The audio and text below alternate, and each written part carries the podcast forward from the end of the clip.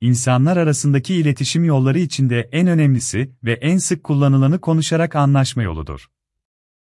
Konuşma öğrenilmiş bir davranıştır. Anne ve babalar, çocuğun yakın çevresindeki kişiler farkında olmaksızın konuşma öğretmenliği yaparlar.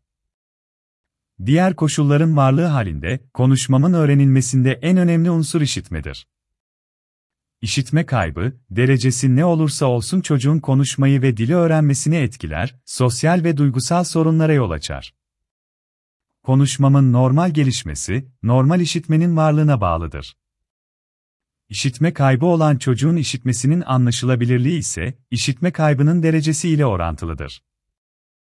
Dolayısıyla işitme kaybı ne kadar az ise konuşma o kadar iyi olacaktır. 30 desibel işitme kaybı bile çocuğun konuşmayı öğrenmesini olumsuz yönde etkiler.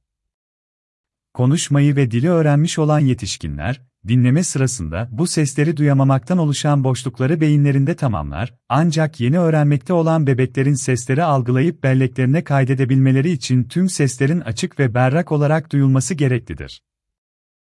Doğumsal işitme kayıplarının %0,1 ve 0,3 oranında görüldüğü ülkemizde, çocuğunuzun işitme kaybının olup olmadığının belirlenmesi, onun sağlıklı gelişiminde sorunlarla karşılaşmaması için çok önemlidir. Özellikle de akraba evlilikleri, çocuklarda orta ve ileri derecede işitme kaybı bulunan çocukların doğma riskini artırmaktadır.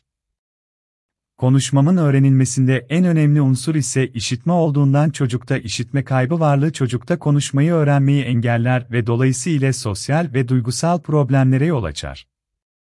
Çocuklarda işitme kaybı doğumsal olanlar ve sonradan gelişenler olarak ikiye ayrılır. Bunlar da kendi aralarında kalıtımsal nedenler ve kalıtımsal olmayan nedenler olarak ikiye ayrılırlar. Doğumsal olanlar, doğum anında mevcut olan işitme kayıplarını içerir.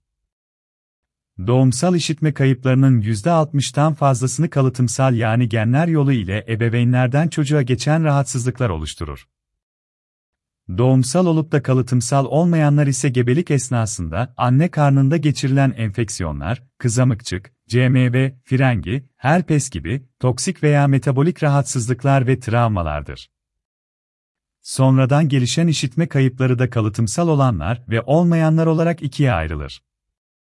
Kalıtımsal olmayanlar arasında en sık görülenler yeni doğan dönemi hiperbilirubinemisi, sarılık gibi metabolik rahatsızlıklar, bakteriyel sepsis, menenjit, kaba kulak, kızamık, herpes gibi enfeksiyöz sebepler veya iç kulağa hasar verebilecek ilaç veya madde kullanımı gibi toksik nedenlerdir.